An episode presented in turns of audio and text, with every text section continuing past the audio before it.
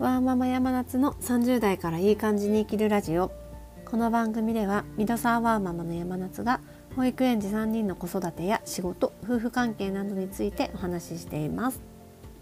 おはようございます山夏です。あの私子供を産んでから初めてあのチーク？幼少期からのチークっていうこと言葉を知っていたんですけどなんかその世界の奥深さみたいなものを知りました。調べれば調べるほど世の中にはいろんな本当に幼児教育もう0歳からのやつとか本当にいろいろありますよね。もうびっくりしてしまうぐらいに。っていうのもきっと0歳って本当にみんな同じ何て言うんでしょう。差がないというかどこどこの学校に行ってるとかそういう差もないし本当まっさらなのでまっさらな状態でちゃんとした教育をすればみたいな親の期待がどうしても大きくなるので幼児教育とかもアピールしやすいっていうのもあれなんですけど、まあ、もちろんその幼少期からやることに意味がある部分もあると思うし効果もあるんですけれども親の期待っていうところを、まあ、逆手にとってというか言い方悪いんですけどそういうふうにねいろんな企業が PR しているなっていう印象も受けたりしています。まあ、ただ幼少期からあの与える教育、まあ、別にお勉強っていう意味じゃな意味だけではなくてその幼少期から与える教育っていうのがすごく大事だっていう面もあるなっていうのはいろんな本だったりを読む中ですごく私は感じているので今現在進行形でいろいろと調べたり情報収集したりとかはしています。ただいかんせん時間が必要なんですよね。幼児期の教育っていうのは。親が一緒に伴走しないといけないので何かをやるにつけても常に親がいないといけないとなると我が家の場合今私も復職して共働きでお互いの両親も近くにおらず子どもたちと会うのは平日は朝1時間少しだけの時もあるみたいな状態の我が家があれもこれも幼児教育を取り入れるのはもう不可能だなっていうことで平日にやる地域関係のことは一つだけっていうふうにあの決めています。その一つっていうのが絵本を読むこと読み聞かせです読み聞かせの効果ってすごくいろんないい効果があるんだよっていうことはあの聞いたことがあって有名なのが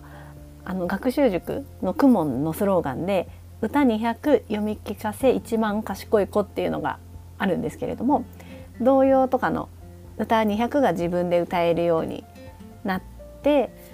かつ読み聞かせを1万回するとあ、まあ、これ3歳までにっていうなんからしいんですけどそうするとすごく賢い子になるよっていうのが公文の過去のあの生徒た生徒さんたちの統計であの出た数字だっていうことでなんか有名ですよね。まあ、あと他いろんな本とかでもすごく読み聞かせはいいよって親子との親子親と子のコミュニケーションにもなるからいいよっていうのをあのいろんなところで見たり読んだりしたことがあったので我が家では平日のチークは読み聞かせをすれば OK っていうことにしています。で読み聞かせ私が本格的にやろうって決めたのが上の子が1歳とか2歳ぐらいの時からなんですけれども今のところあの約3年ぐらいあの無理なく続けることができてます。実際にやってみてすごくいいなと思うメリットが3つあってちょっと今日それを紹介したいなと思ってます。1つ目が親も子もストレスが全くないっていうことです。子供に何かをやらせようとやらせようというか親がこれやってほしいなって思っていてやらない？みたいに言うと子供って結構例えばワークとかだったりするとなんか気分によって嫌だよみたいになったりすることってあるあるだと思うんですよね。でせっかく親はせっかく準備したのにみたいな感じでイライラしてでそのイライラが子供にも伝わってちょっとギクシャクみたいなことが我が家は結構あったんですけれども絵本に関してはそれが一切なくてもう子供もいつでも絵本って読んでほしいので絵本読むよって言ってノー言われたことがない。むしろ読んで読んでみたいな感じですごく喜んでもらえるので親としても、ま、ストレスがない全く。むしろなんか読んでって言ってそれをしてあしてあげるというかそれ子供から望まれることができているみたいな感じである意味満たされるっていう点ではいや子供ってやっぱ絵本好きなのですごくいいツールだなっていうふうに一つ感じています。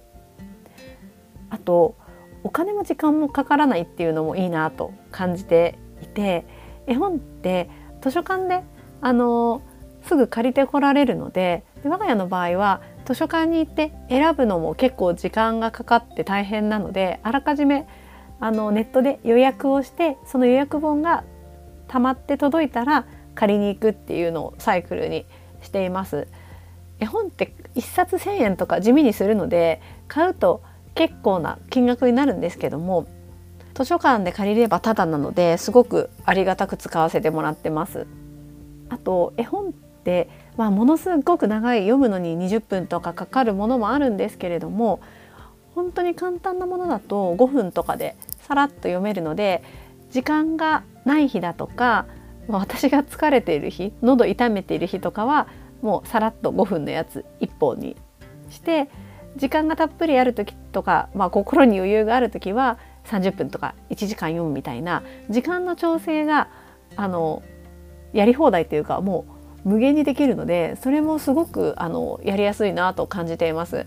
DVD とか決まったものを時間が決まったものを見せるってなると結構その時間っていう部分で、まあ、我が家は共働きということもあってあの縛られてしまうのがストレスになるなっていうふうに感じているので自分であの調整ができる絵本はすごく重宝していますツールとして。あと3つ目が親も勉強になるっていうところが私地味にすごく自分が楽しませてもらっているなと感じています赤ちゃんの絵本とかだとあんまりなかったんですが3歳とか4歳になって子供があの選んでくる絵本って結構あの大人も知らないようなことが書いてあるんですよね。この前読んだ科学の本にバッタのオスは鳴くんだけどもメスは鳴かないみたいなことが書いてあって私それ知らなくて「へえ」みたいな感じですごく勉強になりましたそういった感じで絵本を通して知識を得るみたいなことが私自身もあのあるので読んでいて自分も新鮮で楽しんでいるなっていう感覚があって絵本って本当奥深いというか子供向けに見せかけてすごくあの高度な内容が書かれていたりして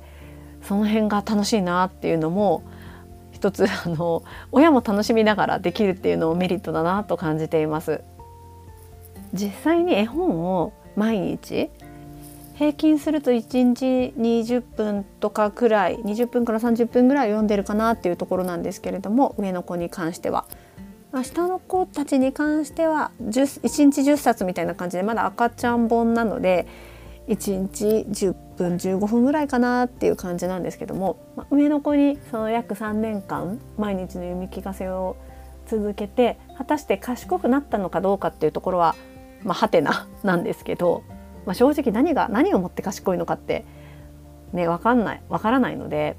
はてななんですが確実にあの国語力は上がったなと感じています。会話の中でも絵本に出てきた言葉っていうのをすごくふんだんに使うんですよね。多分それって絵本を読む時間が楽しいので絵本に出てきた絵本で得た知識を自分もアウトプット楽しんでしようみたいな気持ちが働いてるんじゃないかなと思うんですけれども絵本に出てくる接続詞とか名詞とか、まあ、問いかけの仕方とかっていうのをあの日常生活でもすごくよく使うようになってなのでだんだんだんだん会話があの絵本を読むようになってから高度になったなというふうに感じています。なので子ども自身も言いたいことがしっかり言葉に出して言えるようになった絵本のおかげでっていうところがあるのでなんか感触をまあ、起こすんですけどそんなになんか全部自分の気持ちを言葉で説明してくれるあの頻度が上がったなというか親としてはすごく助かるなっていうふうにあの感じています。よく英語を学ぶにしてもやっぱり母国語の国語力はすごく大事だみたいな話を聞くんですけれどもそういう意味でもやっぱり国語力あの日本語力みたいなところを鍛えておくと将来的になんか自分の思っている自分の意見とか、まあ、オピニオンを持つっていう時にしっかりとした国語力があると自分の考えを的確な言葉で伝えることができるし相手の言っていることも適切な理解ができるので国語力ってすごくあの役に立つマルチに役立つんじゃないかなと感じていて国語力を伸ばすっていう意味ではすごく絵本はあの身近だし手軽だしあの子供も喜ぶしでいいことずくめなのでこれからもあの子供が喜んで聞いてくれるうちはずっと続けていきたいなと感じています。